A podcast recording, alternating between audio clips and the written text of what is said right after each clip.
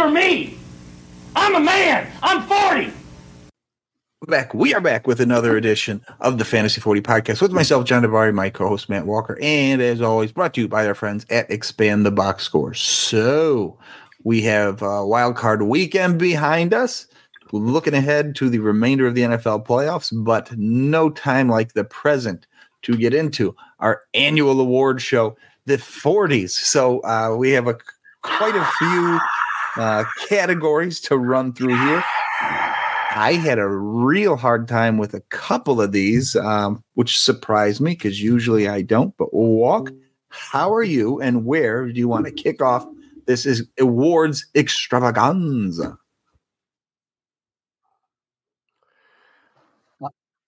I love it. I love it. I had no trouble with any of these, um, Oh. which might not necessarily be a good thing because I might have just the first guy that popped in my head. That's that's who got the award. So it might not be the actual, you know, best candidate for those awards, but that, that's who came to my head. So we should probably just get MVP out of the way because I have to believe that we have the same MVP. Is it Christian McCaffrey? Tis. Yeah, I mean, look, he outscored fucking quarterbacks this year in in quarterback friendly scoring. So yeah, pretty much a no brainer. My only ding on him is that when you needed this guy, boy, did he shit the bed in week seventeen. That's the only thing that'll give you a pause. Like if you're one of those crazy uh Major League Baseball writers that votes on baseball MVP, and yeah, for whatever he snubbed you in an interview, so you give somebody else your first place vote that's kind of where I'm at. That guy burnt me in quite a few spots. It burnt a lot of people in week 17. But other than that, I mean, he exploded this year. Yeah, he, he also was largely responsible for you playing a meaningful game in, in week seven. Oh, absolutely. you know, as well. 24.6 fantasy points per game. He scored a touchdown in 13 of 16 games on the year and never scored below 13.1 fantasy points. That was week 17. You know, so his his dud game was still 13 PPR points you know, a, a game. So when that's your floor, um, yeah, that's that's a that's a fantasy MVP. There's really, and I don't think that there's any any arguments to be made against a Christian McCaffrey being the fantasy MVP this year. So if we're doing MVP, we got to go to LVP, right? The the 40 favorite, least valuable player. Who do you got, John? I, I, suspect we have the same one here, too. I went with Austin Ekeler. I mean, when you factor in where he was going in drafts, and I mean, he did pick up a little uh, injury action this year, but he was still out there quite a bit and in a team where people had higher expectations and, you know, all his contract drama in the offseason. For him to just come out and stink, and that whole Chargers team stunk top to bottom. But yeah, from that was the least valuable player to me, especially when you're looking at where these guys are being drafted. Yeah, so I did not have Mr. Ekeler for that for this category. You know, spoiler alert. He will be discussed. Spoiler alert: He won more than one category for Oh, me. As much as, as as much as I tried to not do that, I couldn't Yeah. help it. See, I I uh, limited to one player per category, right? You, you can't be a multi award winner on the 40s, as far as I'm concerned. I, So- listen, I, I I mean, you could, you agree, could- but you could be a boy, What a year! yes, yes. I mean, that was an epic fail by Mr. Ekeler. So I went with Tony Pollard. Tony Pollard ended up being running back 14 on the season. Although he got the workload, he had 252 carries and 67 targets, but couldn't produce an RB1 finish for one of the highest scoring offenses in the league. In fact, Tony Pollard produced 0.69 fantasy points per opportunity last year. He was outscored by Kyren Williams, Alvin Kamara, and Saquon Barkley, even though each of those individuals played at least three less games than Tony Pollard did.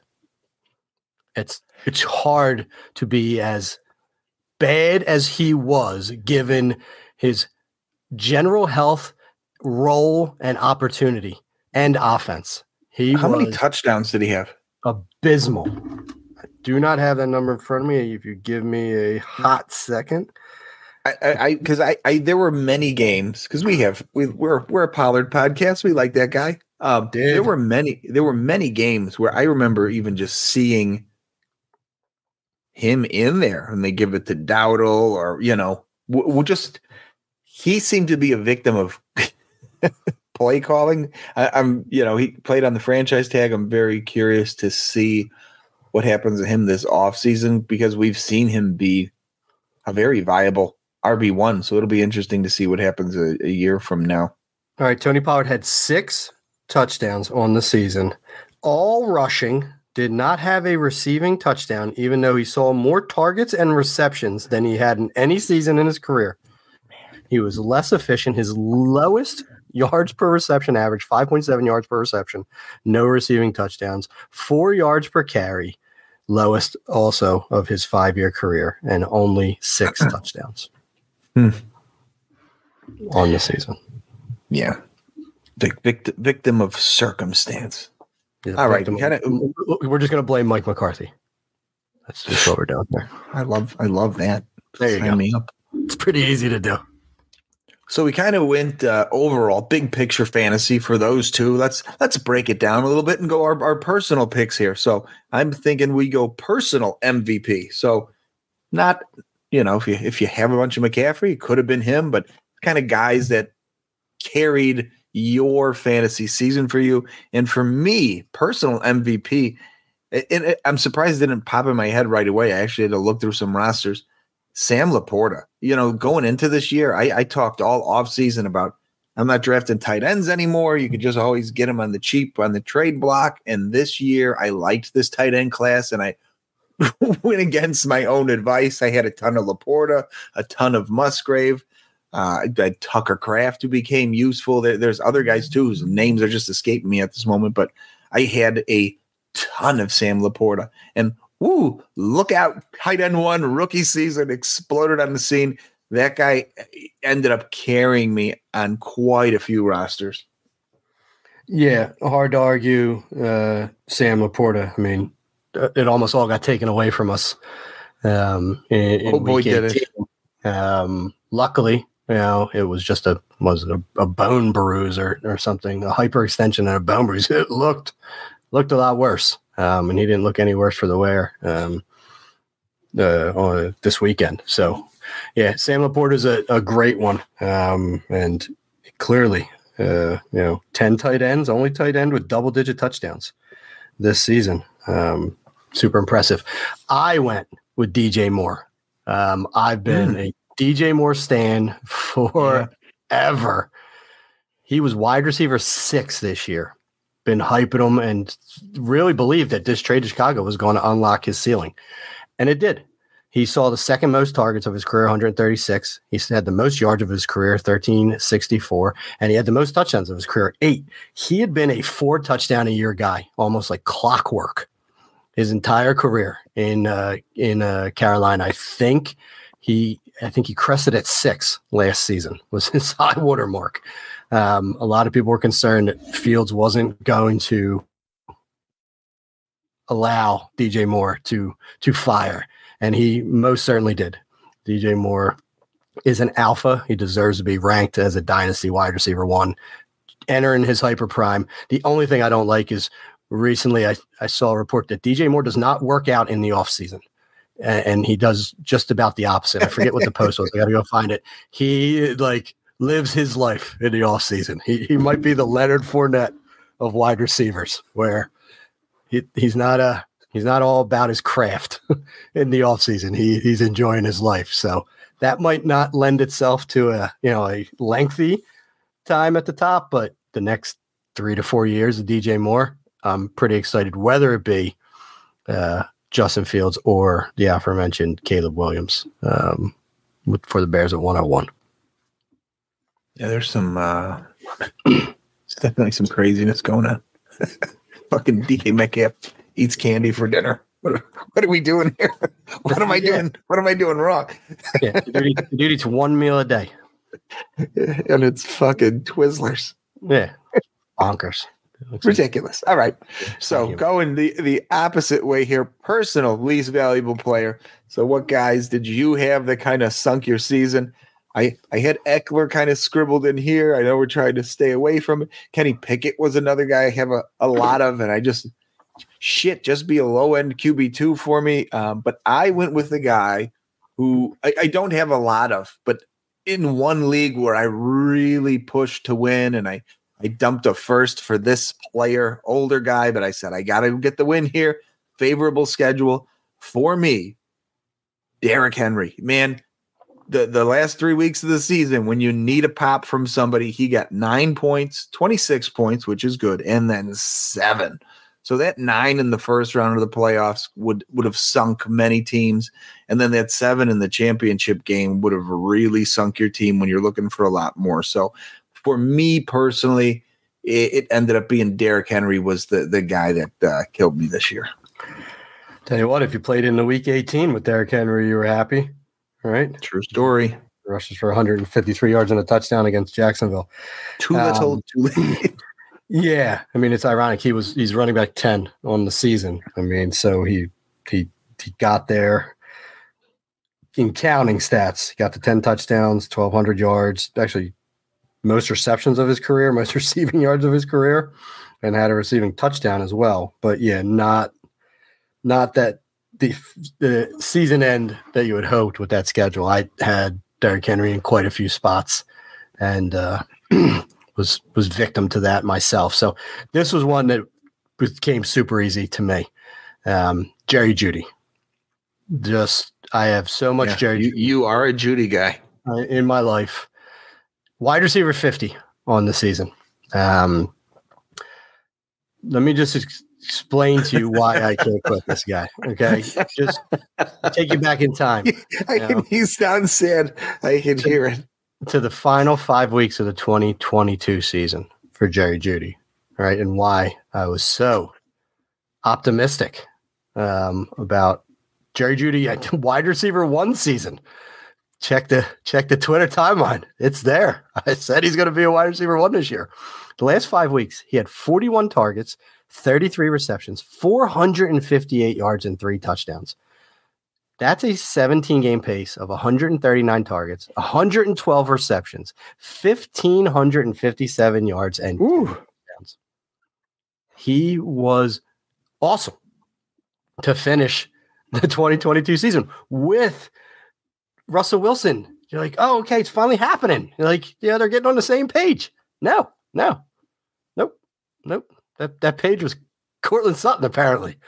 There, there wasn't a Jerry Jeudy page in the 2023 playbook. And I just had so much. I got him where I didn't have him, which was in a lot of places because I had so much Jeudy in my life. And he just totally pooped his pants. Wasn't even a wide receiver four on the Ouch. season. I didn't. I didn't look. That's how low he finished. Holy shit! 50. Yep. Yeah. Yeah. That's That's a that's a reality of life when you're when you're team Jeudy. All right, you you you realize that players such as uh, Darius Slayton outscores them, and uh, you know uh, Tyler Boyd outscores them. You know, such such visionaries as Curtis Samuel, you know, outscores them. Know, So, he, question for you because you had him, and he obviously stunk almost the whole year. It- it- and this is the problem with a lot of these guys that are, you know, these LVP types. At what point do you not put them in your lineup?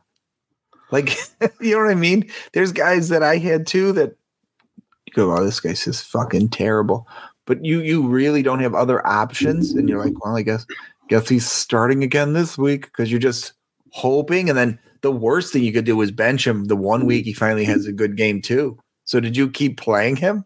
Did he sink you completely? In, yeah, listen, in spots, listen, we talked about some of our wide receiver rosters Yeah, yeah, yeah. before we went live. There was some spots where, yeah, he still was my third best wide receiver, right? Mhm. So, yeah, he was starting, but not where I could avoid it, right? I mean, it just, you, you, it just, you couldn't.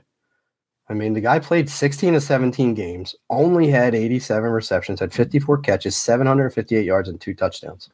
I mean, not like the the worst thing ever in the world, but I literally, I'm like, man, he's getting chemistry with Russell Wilson, who's definitely going to be there next year because they can't release him. Well, it sounds like they are now, and they're just eating that money. But ooh, they, you know, they, it, it was like Russell Wilson was told by Sean Payton not to throw it to Jerry Jeudy.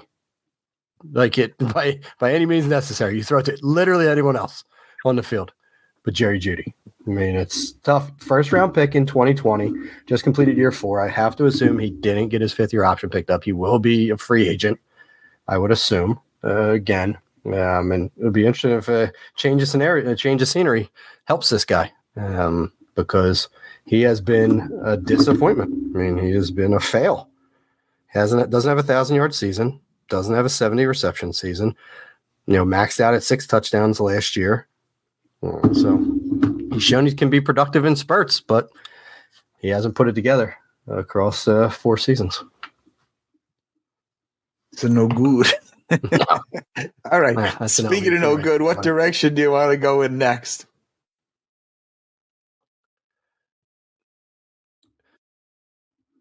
Well, we've been uh, we almost walked down the sheet, or at least how you had sent them to me. So that's how I I have them laid out. I think we just checked the box of rookie of the year because I also think we're going to have the same guy there, and then we can just I, listen. I, I we have to. There's only two guys. This, these are the There's non. really these are the non. These are the non Puka awards, right? I mean, that guy obviously wins any rookie related anything. I put him for any rookie stuff in parentheses, and Mhm. even when we did the rookie sleeper, it's called the rookie sleeper, not named Puka Nacua award. So, eh, obviously, rookie of the year is Puka. Uh, I think Achane gets an honorable mention, but uh, you you had to go C.J. Stroud for me.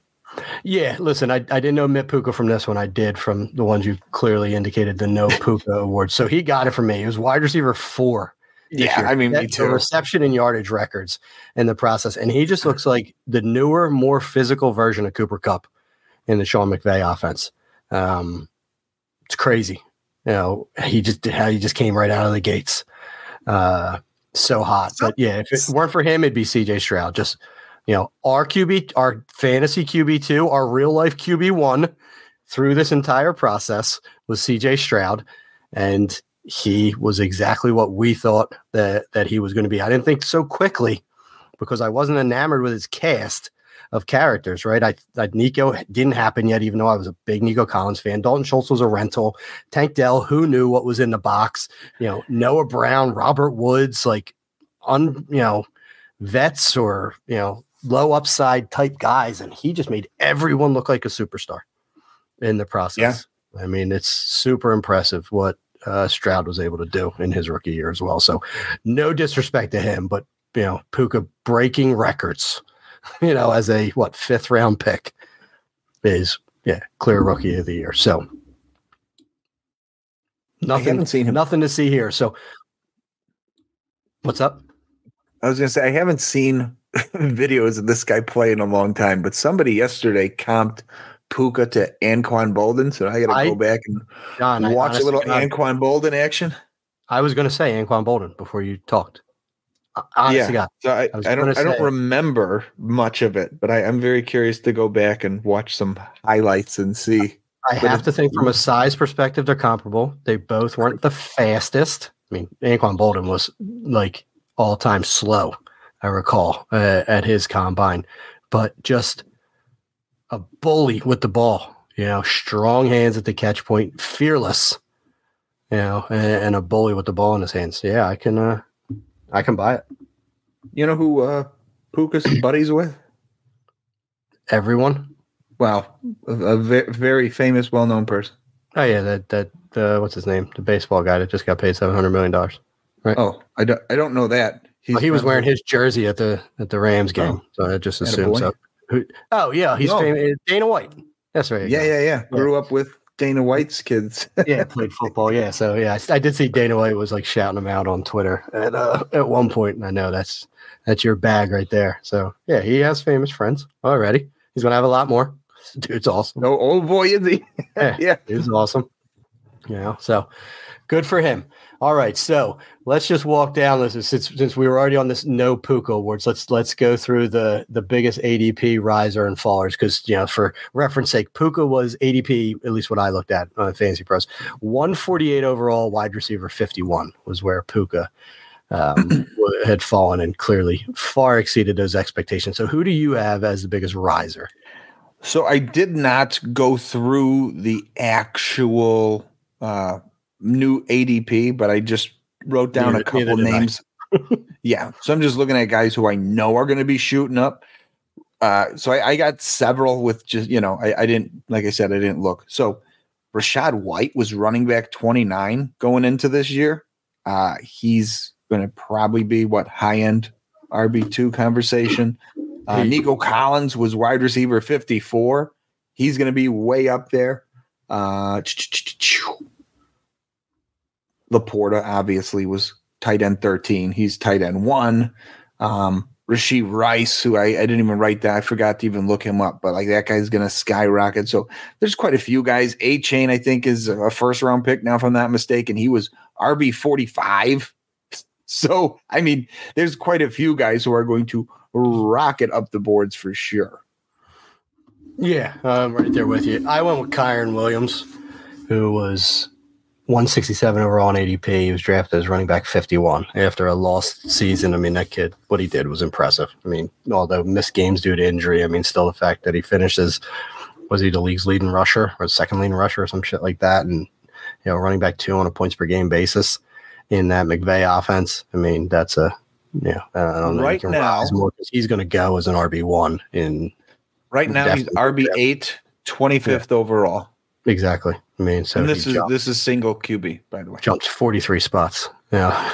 yeah, as a running back, that's a pretty pretty significant rise. When spoiler alert, I did say that I w- I didn't have any duplicates. Well, I do actually have one. Ooh, here I, a couple of them that I mentioned. I'm just pulling it up now. Rachaad White is now RB 11, so he went from 29 to 11. He's a first rounder. That's a big fucking jump. Yeah. Uh, Nico Collins is the now wide receiver 19, so not as much as I thought, but he was 54. So, Wide receiver's That's tough. because there's a lot of established names on top of him. oh yeah, Yeah, it's it's tough to crack that top 12 of wide receiver.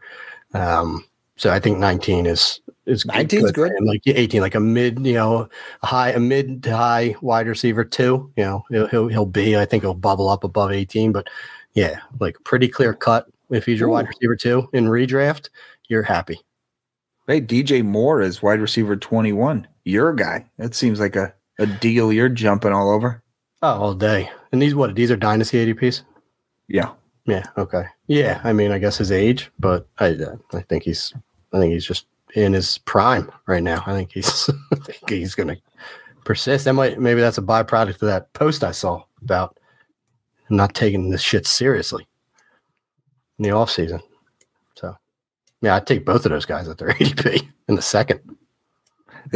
Listen, this second round this year, the tail end of the second round. Let's just go back half, get off. get- or no, no, that's the top top of the third. Uh, tail tail end of round two. We'll go pick eighteen. Stefon Diggs, meh. Metcalf, Jonathan Taylor, Addison, Puka, Pittman, Tank Dell, Kyren Williams, JSN, Nico, Zay Flowers, Pat. Then Mahomes will skip him. DJ Moore, Laporta, Drake London. No, thank you. I'm skipping over the quarterbacks. Tee Higgins, Kenneth Walker, Deebo, and Saquon Barkley kind of wrapping up uh, round three there. And Rachaad White is Davante Adams and Rachaad White. So nice run there at that fucking. Ooh, There is. Are you taking Tank Dell or Nico Collins? boy, boy, boy, boy, boy. I, I have one league where I have both of them, and then it, w- it was going flipping a coin every week. But then I just started both of them. I was pretty happy with it. Uh, I'm Nico because Tank Dell is so fucking little. And- look, we saw it. He shattered his leg. It's stupid because they had him blocking, so I, I get it. But if I had to pick a guy to watch, George, it's Tank George, Dell. George Pickens ain't about that life. He's like, no, absolutely not. I'm not getting hurt. and he's fucking big. but yeah, it, it's got to be it's got to be Nico. I mean, Tank Dell. They're the same age too. That's the that's one of the mm-hmm. I love those little things. But yeah, Tank Dell's littler, same age. Give me, give me the bigger guy who, you know, fingers crossed, will not sustain as many injuries as the smaller guy in theory. Yeah, I mean that's that's where I'm at as well, and it's you know I was shocked by Tank Dell. I thought way too small. I mean the C.J. Stroud like hyping him up, you know, like begging the Texans to draft this kid was is impressive, right? That's just nothing take away from that. If Nico Collins can stay healthy, he has alpha receiver tendencies. No, Um, in my opinion, right? And like being that they're the same age, like that's uh, so he doesn't he doesn't even get dinged for you know resetting a few years on Tank Dell. So while I when you said Tank Dell before Nico, I was like, I, I know that's where the industry's at. I'm not there. I would I would trade Tank Dell for Nico plus if that's an option, right? If that's like consensus in the industry that people want Tank Dell over Nico, then okay, give me Nico in a second, and I'll give you Tank Dell in a third. What if that. what if looking the, the magical uh whatever you want in the world what if i promised tank dell would never get hurt for the rest of his career Yeah, I mean, you, would you also promise Nico Collins doesn't get hurt the rest of his career then? sure the world we're living in? Then yeah, I still take Yes. Nico Collins because he missed games. okay see i lean quarterbacks I- his first two years. I mean, that's i slightly lean tank dell in that imaginary situation just because dell his knock is the size i mean that guy's a a great route runner great separation all, all the shit you want. Yeah if, if he was if he was six seven he'd be fucking wide receiver one but yeah. Well yeah. I went, I went, I went, I went too much. We'll go six two. You did. You went, you, went, you went a little bit too far there. But yeah, I i mean, added a foot. He's five eight. But the reality, yeah, but the reality is he's 5'8", 165. I mean, and granted, like it's it's more readily acceptable in today's NFL. That's still small, even for like new acceptable NFL. Like it's the new like small guys are like the guys that are like six foot one eighty. You know what I mean? Like or the DeVonta Smiths, and they're still like six foot tall. Right? I mean, it's like you're still not seeing a ton of these like five eight guys that are really going to be like wide receiver ones on their team. I, I don't I don't know that that's a thing. I mean, can he be? Yes. I mean, he showed it, you know, in his rookie year. Uh, so I'm not, not taking anything away from the guy, right? But you're still looking at like the undersized guys, like even like Zay Flowers. He's only five nine, but he's 182. He's like 20 pounds heavier than Yeah. Tank Dell. Like that matters. Like I get it. You're not Oh, really yeah. allowed to hurt these guys anymore, but we're Well, still look- playing tackle football. that's the thing with uh you know the the undersized QB, right? You look at Russell Wilson and Kyler Murray, and Russell Wilson, for lack of a better term, that boy thick. You know, he's not. built different. Yeah. Yeah, not skinny ass Bryce Young, right? Who like did not eat and drink water for a month before the combine, Fucking weights in his pockets. so he could waddle into the stadium and get in to get, hit the 200 marker. Yeah, yeah, that that dude ain't it. Sorry. And even Kyler Murray isn't.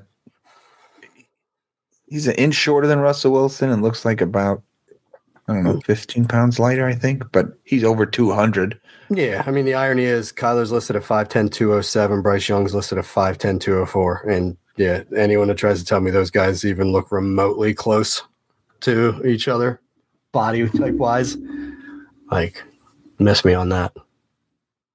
All right. So, All right, so we did rise it. Let's do forward, and then just let's get moving. My forward was Dameon Pierce. Like I believe we're talking about Houston. Uh, ADP 59, running back 22 overall, and uh, no, he got Devin Singletary. That dude's star fell hard and fast. Ended last year injured. When he started this year, their offensive line was a mess. Yeah, he, I think he got hurt, and then Singletary came in as the offensive line was getting healthy and starting to gel with CJ Stroud, and Dameon Pierce is history. Yeah, so I, I my, my first thought was Kelce because he was no longer tight end one. He's still tight end three, which is fucking nuts. So I kept digging and I found someone by the name of Darren Waller, tight end five, 60 overall going into this year, current ADP, tight end 18, 154 overall. When he's healthy, he's good. He's probably got to play a few more years, but uh, his body seems to be betraying him. Doesn't look like he's going to be back in New York next year, which maybe good, maybe bad, who knows? But yeah, for me, Waller is clearly falling off a cliff. Yeah, I don't disagree. You know, you turn 32 next year. They got the Bellinger there in uh, New York.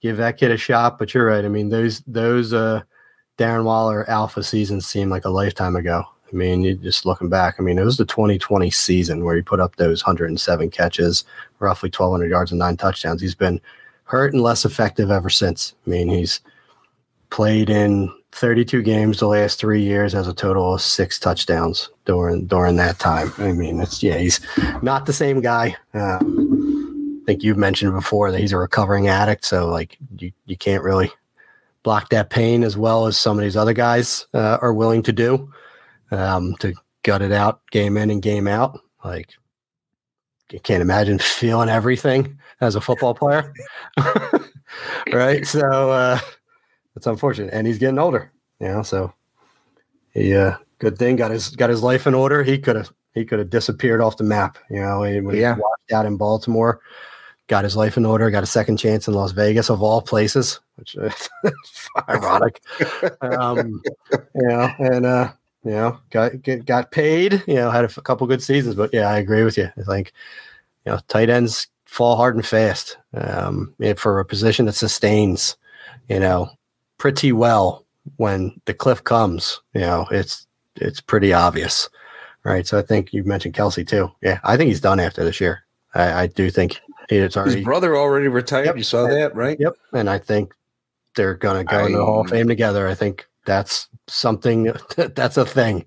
And Kelce's clearly looked like a shell of himself the last, that's most of the season. Started off the year hurt, kind of, you know, he's referenced, you know, the injuries and being in pain every day on the podcast he's on, you know, and you know his quality of you know play on the field has suffered, and now he's got interest off the field. Right, he's now he's he's got the Taylor Swift thing he can he can ride for however long he wants, and he's now a spokesman on just about everything, getting paid tons of money.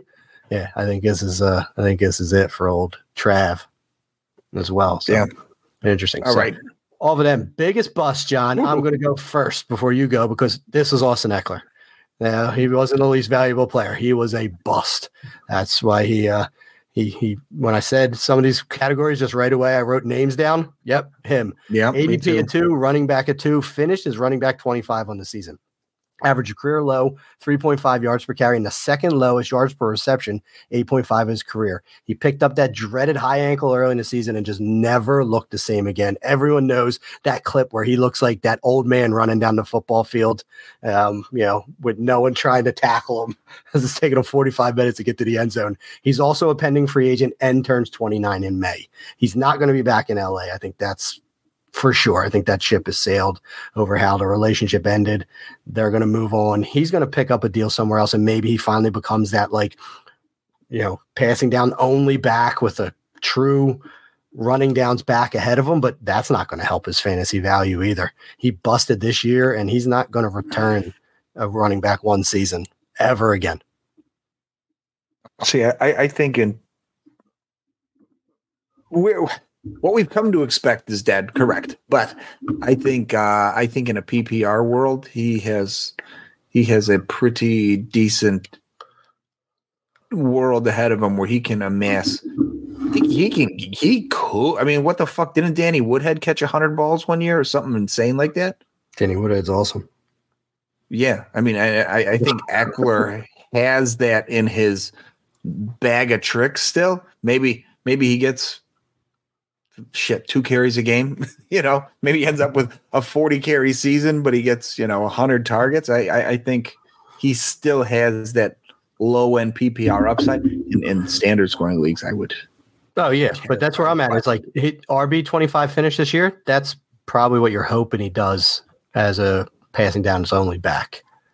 Mm. even in ppr leagues that's where i'm at. He's he's he he can't i don't give a shit how many targets he gets he's not putting an RB one season back up there. It's just not happening. I, I he doesn't look explosive anymore. I mean, he can compile, sure, but no, he, it's because he was on the field so much. That's why he got all the targets he did. I'm not saying he's not a good receiving back, but he never left the field. True You know, so if he's never on the field during those first and second downs to get those check downs and everything, he's, he's not getting 100 targets. It's just not happening. Um, I, I also had Ekeler. I, I, I was not wanting to double dip, so I another honorable mention. I honorable mention I put in there was Miles Sanders. He was running back 18, so not not super high expectations, but he ends up signing this contract with uh, Carolina, reunites with his old running back coach, if I'm not mistaken. You go, all right. He there, there's a little wiggle room here. He showed flashes with his time in Philly, and then uh, he ends up getting blown off the field by Chuba Hubbard. So that was just an honorable mention. If I'm not double dipping, that was somebody I was going to go with. But yeah, it's clearly Ekeler. Yeah, I and listen, I I took the cheese with Sanders as well because he got paid and he went back with Reich, and I'm like, I mean, he's just going to get volume. I mean, with a rookie quarterback, like he's going to start getting Garbage. passes again. Like, I I I I saw a season or two of production, and no, he stunk. He uh, he he stunk big time. So, Terrible. right there, right there. All right, biggest sleeper for me. We mentioned him a few times throughout as well. Nico Collins. He was uh, ADP 126, wide receiver 47. He finished as wide receiver 12 overall and missed two games.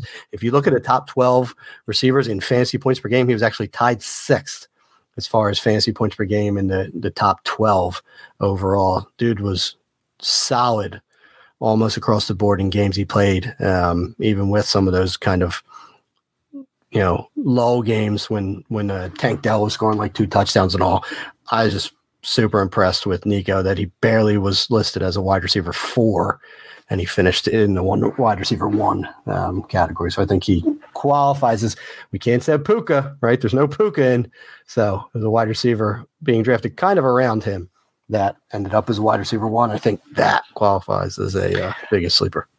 That is a good one. I thought you were going to go with the same guy. I did. Uh, I looked at Raheem Mostert after he scored a trillion touchdowns this year, but I did not. I did stay at running back.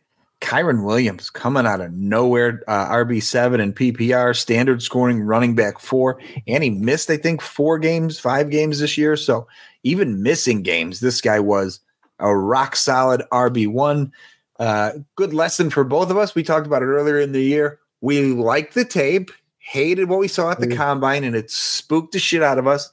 It finally got a chance on the field, and the guy looked good just like he did in college. So it just had to get that chance. So for me, that was the biggest sleeper, uh, not even close this year. Yeah, I can't disagree based upon ADP because I mean he, it was a lost rookie season for him and where he finished. But again, I uh, I think we mentioned Kyren earlier. I'm I'm saving Kyren for uh, a different category uh, Excellent. that, that we have remaining. So don't disagree as far as sleepers are concerned. Um, I just went in a different direction. So going from uh, you know those those sleepy sleepers, let's let's go rookie bust. I I don't know that there's really yeah, this is I think is a one man race as well, personally. And while we weren't high on him, Quentin Johnston finishing as wide receiver 74 when the Chargers lost Mike Williams in week three. Josh Palmer missed seven games this year, and Keenan Allen missed the final four games of the season. And the Chargers' first round pick at wide receiver still failed to fire. He somehow was only credited with three drops on the season, but I I vividly recall every single one of them on Twitter because they were so egregious drops that that dude is Busty Busterson. And and it's because not only was he shit, he had a clear runway just to gobble up production and he somehow only commanded 67 targets on the season. Yeah, part of the selling point with him coming into the year was knowing Mike Williams and Keenan Allen would probably both miss time. So you go, the guy's going to get on the field. And he did, and did nothing with him. Uh, he was also my rookie bust. Uh, Bryce Young was in the conversation for me, but kind of knew he was going to stink. You know, a close second behind Quentin Johnston. Jonathan Mingo fucking stunk too. I mean, that whole Carolina team, offense, everything stunk. Uh, you know, not that there was a clear path for this guy, but he did see 85 targets, 400 yards. So he saw he saw you know 20 more targets than Quentin Johnston, and put up less yardage. I mean, he averaged 9.7, Johnson 11.3, and at least Johnson got in the end zone twice. Mingo did not. So j- just how he skyrocketed up heading into draft season. He was a guy I loved, but the price got little little too steep for me, so I ended up not getting him anywhere. But that was a he seems just to be getting overlooked because Johnson sucks so bad and that whole Carolina offense stunk. But Mingo is right right behind him. To, to me, it's a one A one B. They're a lot closer to being shitty than I think people are even consciously aware of. Yeah, don't disagree. Mingo finishes wide receiver 80. Um, like you said, he did command more targets, but did less with them. You know, but he was also a second round pick. right to Quentin Johnston. Sure. So that was there was a huge differentiating factor in busting is expectation, right? And draft capital. Like this, sure. you know, not the you know, the necessarily who we who we liked better. We both liked Mingo and thought, oh man, he fell in Carolina. He's going to get opportunity. Well, he got more targets. He did get opportunity. Only caught like half of them and didn't do shit with it. He, so. He's one of those guys like the hype train, at least for me, saved me. I liked him a lot. Eh, you know, I think early in the process, he was like a two, three turn guy. And then everybody else fell in love with him and ended up going like that one, two turn. And I didn't like him there.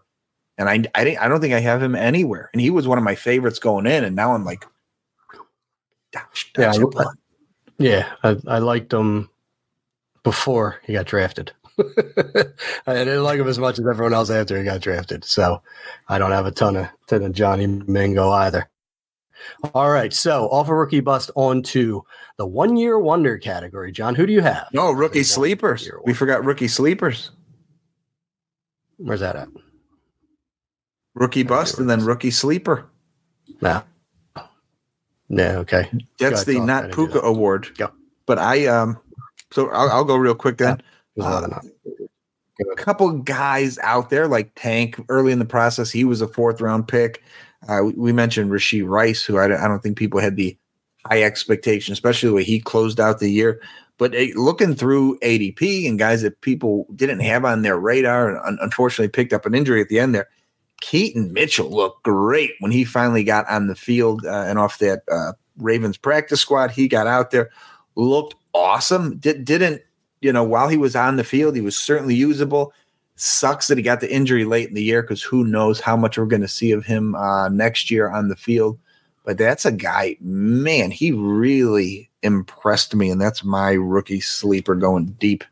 I mean, the funny thing is, that's the first name that came to mind in my head when I was trying to look for a sleeper without looking at ADP and all. Because, yeah, we were both pretty high on Mitchell coming out of East Carolina. So kudos to you on that. I'll go with another guy that I was pretty high on. Um, then it's Dontayvion Wicks mm. for a Green Bay Packers team that has done seemingly nothing but draft pass catchers the last two years.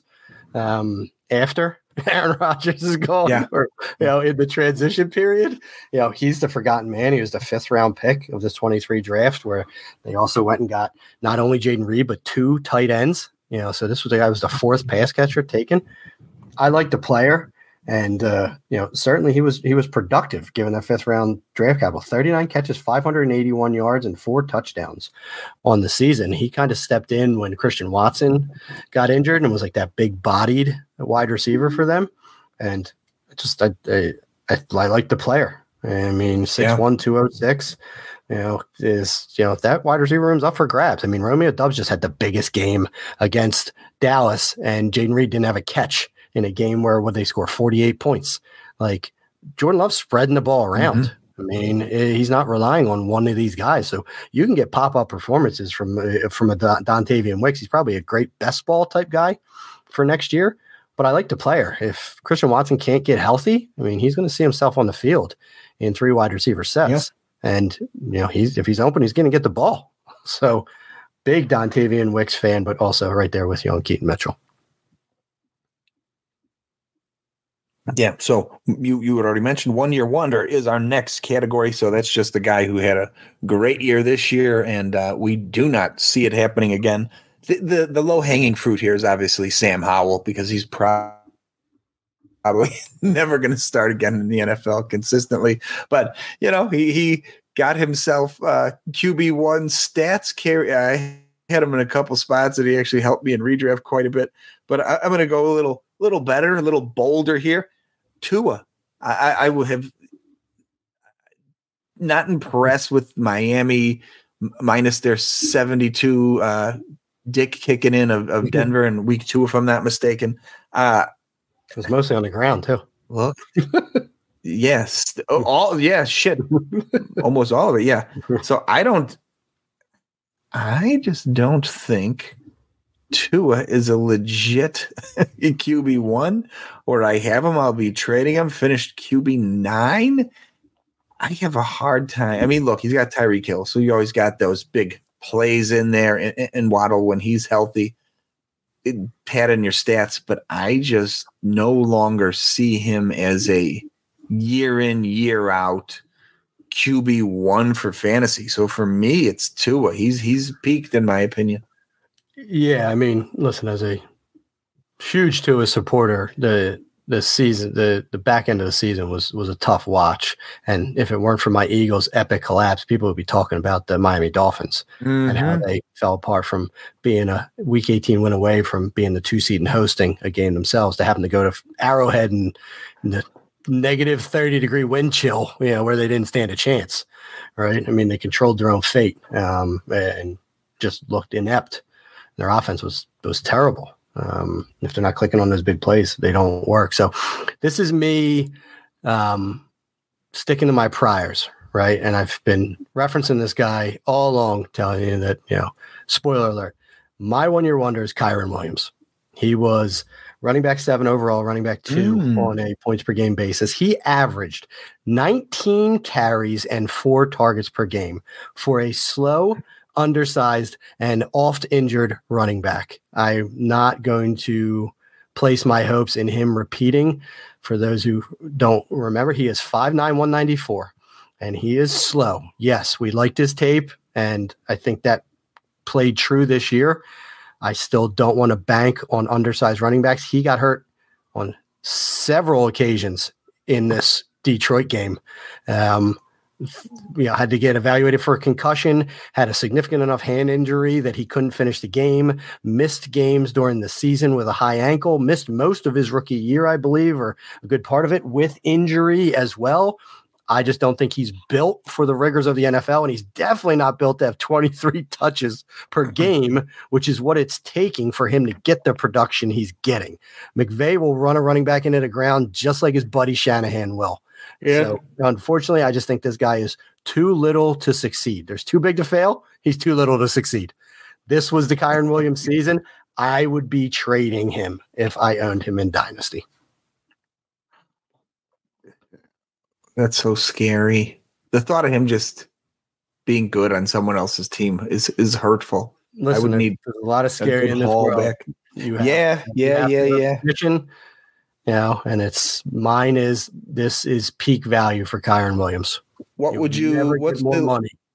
what's the lowest you'd take for him? I'd want a first plus, meaning considering that he's a guy you probably picked up off waivers or drafted in like round four of your rookie draft two years ago.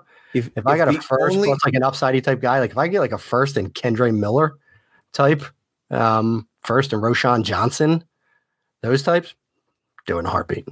Those are two guys that scare the shit out of me. First and Tyjae Spears. That's a whole nother thing. Well, okay, let's say you you dangle him out there, and the best offer you get is two oh one. No, I'm going to hold him for two oh one. I don't like this class. There's no running backs in this class now. That everyone's going back to school and doing all this, so there's no one you're going to replace him with. You know, even in a super flex, I mean, you're you're probably drafting a receiver there. Um, nah, it's not gonna that's not gonna get it done for me. I'll hold and I, uh, hope that I can get them into, yeah, move them in season then if no one's willing to pony up. Is that NIL money official, like what you see online, or is those just, no. just all est- it's all estimates, right? I, it's well, yeah. I mean, there's like trackers, and I believe they're all estimates, but there's certain like funds that aren't paying out players. Like players have come out and said, "I never got a penny." That was promised huh. to me oh, this season. I mean, then you see someone like Caleb Williams who's like driving around a Lamborghini and in a penthouse apartment in downtown LA. And you're like, oh yeah, he's get, he's definitely getting paid. Right. I mean, there is you know, no fucking way I would go pro. Why would I don't get it. I don't get. Well, I mean, for certain positions, you think like a quarterback, like that, still that rookie contract. No, no, is, no. like, top three pick is like yeah, yeah. way more than three million a year in NIL. But yeah, any like half decent player that's getting any significant cash, yeah, like Don't living that college life. Don't you think Williams is getting like? and especially, you know, obviously, there's things that go into this. Your school, the school has better boost. You know what I mean? A Well, guy look, from that's why fucking a guy from huge. Eastern Eastern Michigan, yeah, a guy Yeah, from Eastern of. Michigan isn't getting the same money as a guy at USC. I understand that, but like, there's I can't see like Caleb Williams not making five to ten million dollars in college. Yeah, I mean, I think his number was three. It was Bullshit. So, I mean, it's No fucking way. listen, imagine being like a college quarterback a decade ago and hearing that this dude's making three million dollars a Oh, year. You'd hang yourself. Well, They'd yeah, find you dead in your closet. yeah. I mean, we've come a long way, right? Where that's only a fraction of what these uh, universities make off of these teams, right? So, Ridiculous. yeah, it's uh, yeah. There's so- no way I come out if I'm making any money in college, I- unless you're like you said, unless you're top ten pick or whatever. You're, you're not like any of these running backs. What? Okay, the best running back gets you know day two draft capital. No, thank you. I can I can drink and party and still make a million dollars for another year. I'll Yeah, you s- start I'll- I'll looking at, ride this like, out. Yeah, like why TreVeyon Henderson went back to Ohio State, even though Quinshon Judkins is there. That's probably because yeah, he's he's going to make a million dollars to be back there next year, and he would be he'd probably go in or he'd, he'd be a day two pick, so he'd go in round two or three. But half these guys that are day three guys that are making a couple hundred grand a year with no long term guarantees, fucking real. Yeah, I mean, what's the what's the incentive for a running back turning pro that's unlikely to ever see a second contract? And you get one of those uh you know get one of those insurance policies on your on your Exactly. body You- if- like if you jake know butt a- did jake butt got fucking paid Yeah, if you know you're a one contract player, like a running back, who cares if you enter the league when you're 23? You're only getting one contract anyway. Go, Yeah. go yeah, stay in college for one more year, get paid a million dollars, enjoy your life, and, you know, and then realize your dream of the NFL when you realize you're, you're going to make a couple hundred grand a year. Maybe you hit some incentives Mm. because you pop, you know, and you get an all pro or a, you know, a pro bowl nod or whatever it means, and you, you make a million dollars one year. Like that's, that's your ceiling. Like you're not getting a second deal anywhere. Mm-mm. So yeah, I, I'm with you. fascinating All right, let's finish strong. We got two awards left, and we always want to finish. agree Maybe we want to. Okay. Oh yeah, all right. I see. Let's get that one out of the way. Injury of the year. I went Justin Jefferson, wide receiver, Oh. 31. He missed seven games due to injury, and yet still finished with 1,074 yards and five touchdowns. He was pretty much consensus wide receiver one. Might have been 101 in redraft, um, and did not did not return due to that significant injury that he that he received, missing was at roughly a third, more than a third uh, of the season.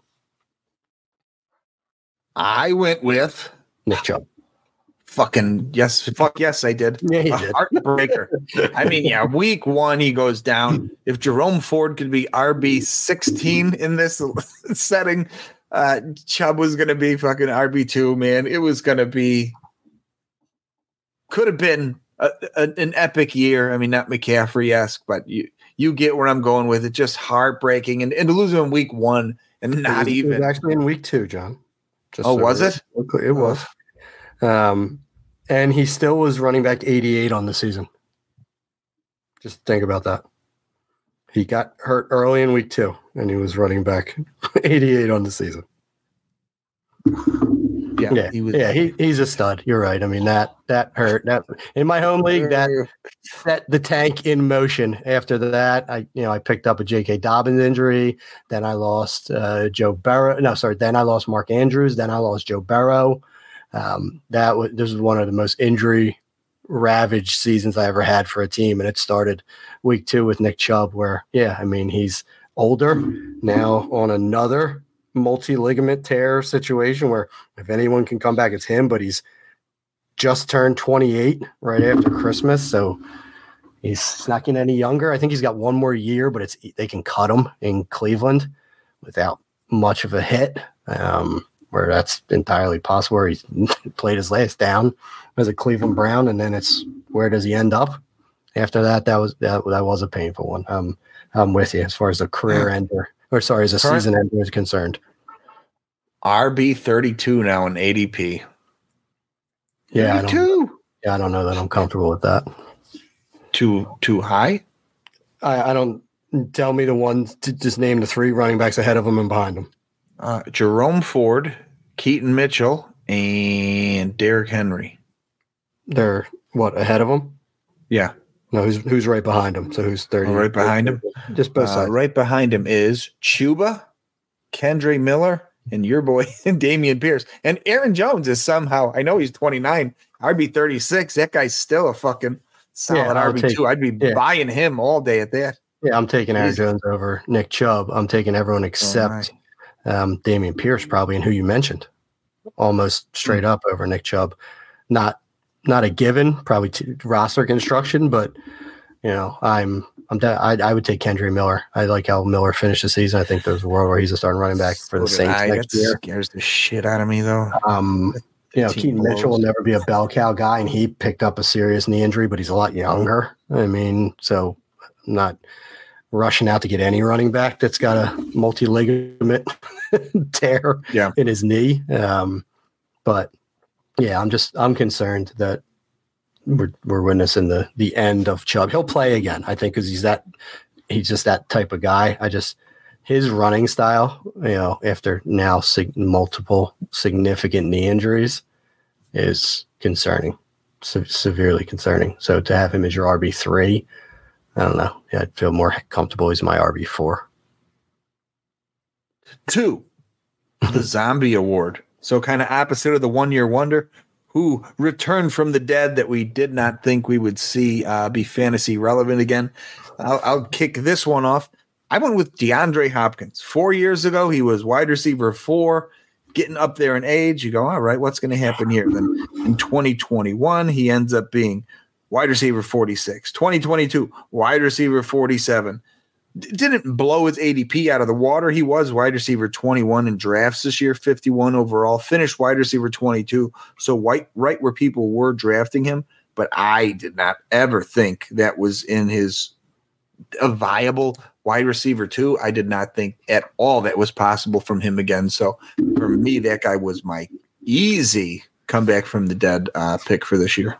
Yeah, he's a good one. He's surprised. You know, um, that's for sure. And he really popped after Will Levis kind of got in there, started throwing the ball downfield. I went with Calvin Ridley. He finished as wide receiver 19 on the year after one and a half years out of the league, like not playing football for a year and a half. I think that is the zombiest of zombies. I mean, that dude came back from NFL dead.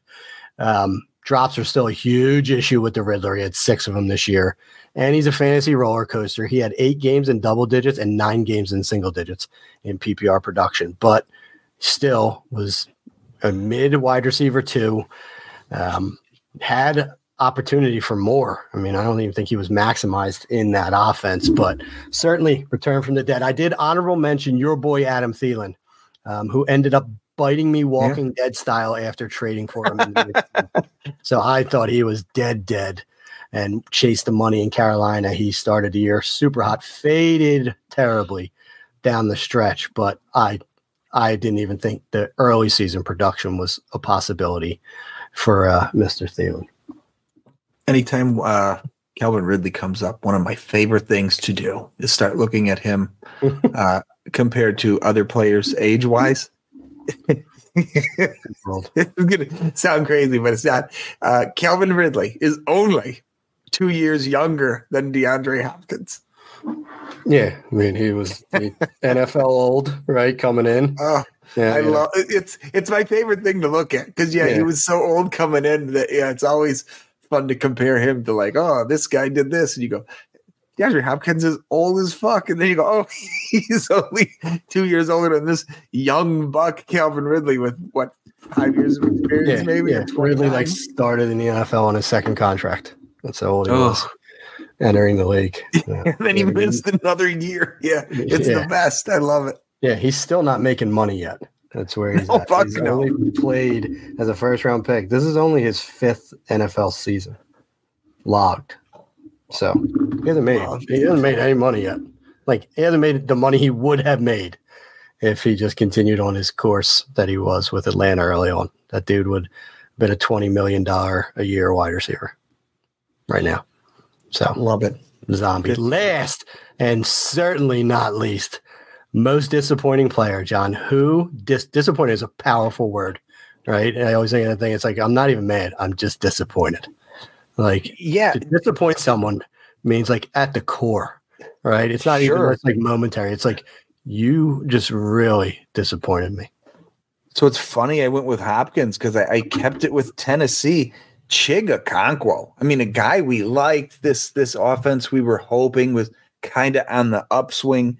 Uh, ends up being tight end twenty three in a, in a world where you know it's not difficult to get in this top tier of tight ends. Just get a couple touchdowns, get out there and score a bit. And fuck, this guy just what a giant letdown. I had him in a in a couple spots last year, and I was like, all right. And people were trying to trade me for him, and they're like, hey, can I get Okonkwo? And I'm like, mm that guy's gonna explode next year. I got nothing but high hopes. And and what a horrific giant disappointment. I mean, that whole team stunk. You know, Levis has that one big game to start, then nothing. I mentioned, I didn't even realize it. Yeah, I mentioned Derrick Henry in the beginning. The, a lot of uh, a lot of letdowns here. I mean, this whole team stunk. The offense stunk. That's why they fired their coach. But for me, just looking at teams I had and trade offers I, I could have got, you know, seven months ago, and I I held tight. But yeah, Chig Okonkwo barely being a low end tight end too. That- like we say all the time, in, in a world where it doesn't even take much to crack into that top ten or top twelve was just a huge kick in the balls for me. Yeah, I mean that's that's obviously you know like you said that he disappointed you. I mean that's that's where it really hurt. I I said once they signed Hopkins that that Chig was a fade this year, so you know I uh, I hit the nail on the head on that one. There just wasn't going to be enough volume for him to be that good. And the Titans really should have fired their owner, not Mike Vrabel. Somehow he should have won Sure. that power struggle. I don't know how because that's not how business works, but he should have.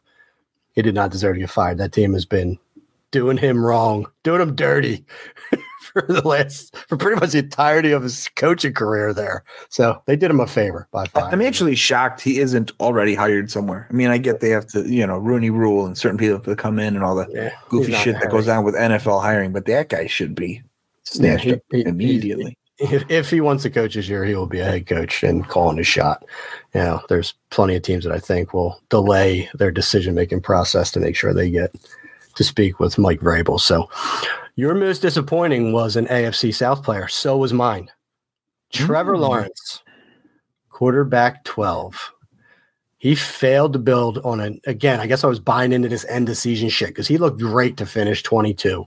Um, and I thought with Doug Pederson there, we're getting this kid back on course. He's going to be that guy that, you know, you uh, know, the generational quarterback that everyone predicted that he was going to be. They added Calvin Ridley to an already decent wide receiver room with, you know, Zay Jones and Christian Kirk, who they picked up a year earlier, Evan Engram, who they extended like pass catchers galore. Travis Etienne, his college buddy, was there, you know, and no, just like I know he got dinged up all year, but wah wah wah. Barely a quarterback one. I was so high on this guy. Trevor Lawrence was on my Scott Fish Bowl team this year. Uh, just like uh, I, I would have expected him to disappoint because that's what happens when I draft guys in the fishbowl. They it was last year. It It's all your fault. yeah, it was DJ Moore last year. I said, this is the year. Nope. It was this year when I didn't have him, right? I could just go down the list. The year that Christian McCaffrey got hurt, I had him at 101 in the Scott Fish Bowl. Like it's, it, it's, I'm destined to fail. If I make any type of, you know, runs in the Scott Fish Bowl, it's because of like waiver wire ads. It's never because of the guys I draft as they either get injured or disappoint universally. And this year it was Trevor Lawrence. He severely disappointed me. I thought he was going to level up. I thought he was going to enter that top five, top six conversation. He's he's mobile. He brings it with his legs as well. You know, I, I think as far as you know, pass catchers is concerned, he has a quality pass catching group to throw to. I thought the division was going to be receptive for him. You know, another year with Doug Pederson, and no, didn't happen. Super disappointed in Trevor Lawrence. Yeah, you know the thing with Trevor Lawrence, and and rightfully so, you know, top pick for fantasy the year he came out. It, to me, he was at least safe, right? So if you were hoping, in my mind, if you were hoping for him to be the the Peyton Manning, Dan Marino, Elway type, there, there was that upside. But I never felt like he was going to suck. and given the draft capital they sank into him and how much teams still like him, he was always going to be a good pick because you knew you at least had someone, especially in your super flex leagues, you could plug in every week. So career wise, even, I mean, yeah, what a giant disappointment so far. Three years, you would expect a little more. I mean, I'm just looking at his stats now. Still hasn't cracked 30 touchdowns. Interceptions went up after only throwing eight a year ago. Hasn't thrown more than 40, roughly 4,100 yards. So it kind of a letdown. You mentioned Pederson when he signed there. You're like, oh, this kid's going to turn the corner. But yeah, kind of a disappointing career. But for me, I liked him because I'm because I'm a giant pussy. I like give me the safe guys. So I did like that part of drafting him. Like to me, he was bust proof, even if he didn't live up to his expectations. I mean, he's still going to be a viable NFL quarterback 10 years from now. He's not going anywhere. But yeah, it, it is kind of sad to see him not become what everybody was hoping he was going to. I mean, there's plenty of time, obviously. What? Yeah, listen, 20. you mentioned that. He's he entered the, the NFL during the 17 game expansion, so he's getting an extra game, right? So just to barely crest four thousand. Oh shit, yeah. It's not anything special. And he regressed last year. He said four less touchdowns, six more interceptions. You know, he wasn't as with efficient. better weapons. Yeah, yeah. I mean, he less rushing touchdowns. Yeah, better weapons. Yeah, I mean, it's I'm not yeah, I'm not scared. Like the dude's going to play in the NFL for as a starter for 12 to 15 years, right? He's going to get a second contract with Jacksonville. He's made them a competitive team and he hasn't been, you know, like bust worthy where you're worrying about his longevity, but third year. I mean, I gave I gave him the one year Urban Meyer, and then I said, okay, I'm starting to see it in year two with Doug Pederson. This is the year. This was the year that it was supposed to click you know, and it didn't. It didn't. He he. I'm like maybe regress is a strong word, but he he didn't improve year over year. No, definitely didn't. And yeah, I'm just curious here. I'm pulling up Peyton Manning's stats. Yeah, year three, he had 4,400, 16 games, like you mentioned, 33 touchdowns. Threw a shit ton of interceptions, but that was kind of led the league his rookie year. So yeah. yeah. 15, followed that up with 23. So it's kind of what he did. But yeah, I mean, you compare him to the most recent comp for him, that's he's disappointing. I think Andrew Luck's probably the better comp for him if we're talking about like recency. So where's a uh, where did Mr. Luck? Where where did I know he was a turnover machine early on too? I mean, and, you know, that's why I always thought it was weird that Jameis Winston got such a bad rap because a lot of good quarterbacks have thrown a shit ton of interceptions. And for you know, that guy threw 30 and fucking 30. Okay. I mean, we've had other guys throw a ton. Luck, not as many interceptions as I thought. 23 touchdowns his first year, 23 second year, year three. Boom, 40 touchdowns, 16 interceptions. He threw 18 his rookie year, then nine. So if you're looking at statistic kind of trajectory, it is similar. 4,300 yards his first year, 3,800 his second, 4,700 ish um, his third year. So, yeah, but yeah, the wheel 23, 23 picked up 40. injuries, right? 11 and 5 all of those seasons. You know, started right out of the gate, got better as far as his touchdown rate, his yeah. interceptions. Like, yeah, he, I mean, he was still an interception guy. His interception rate didn't really regress much. Then he got hurt, you know, and then was never really the same. But yeah, that third year, pop. I mean, that's uh, that's even even year five. He gets banged up in year four. Year five, he comes back, goes 31 and 13. Then he misses all of 2017. 2018 comes back, throws 39 and 15. So yeah, and he throws for 4,600 yards that year. So yeah. twice he's thrown for roughly 46 more or more yards, 39 and 40 touchdowns in the in two different seasons. Yeah, I just that that's what I want to see. I want to see that next tier from uh Yeah, I, I'm Lawrence. curious. uh, I'd like to know what they do in this offseason. I mean, Ridley's good, but yeah, the, I mean, the rest of the pass catchers there are fringe at best. I don't know where their draft pick is off the top of my head. They just missed the playoffs, so they're probably picking in that late teen range. There's a couple of decent wide receivers this year. They need to get in weapons. I don't know what kind of money they have in free agency. I haven't looked at this free agent class, but yeah, you you can't at this point, he's not going to be able to take a step up with fucking Jamal Agnew and Zay Jones. It's just not going to happen. They need to get him a, a legit receiving corps. yeah.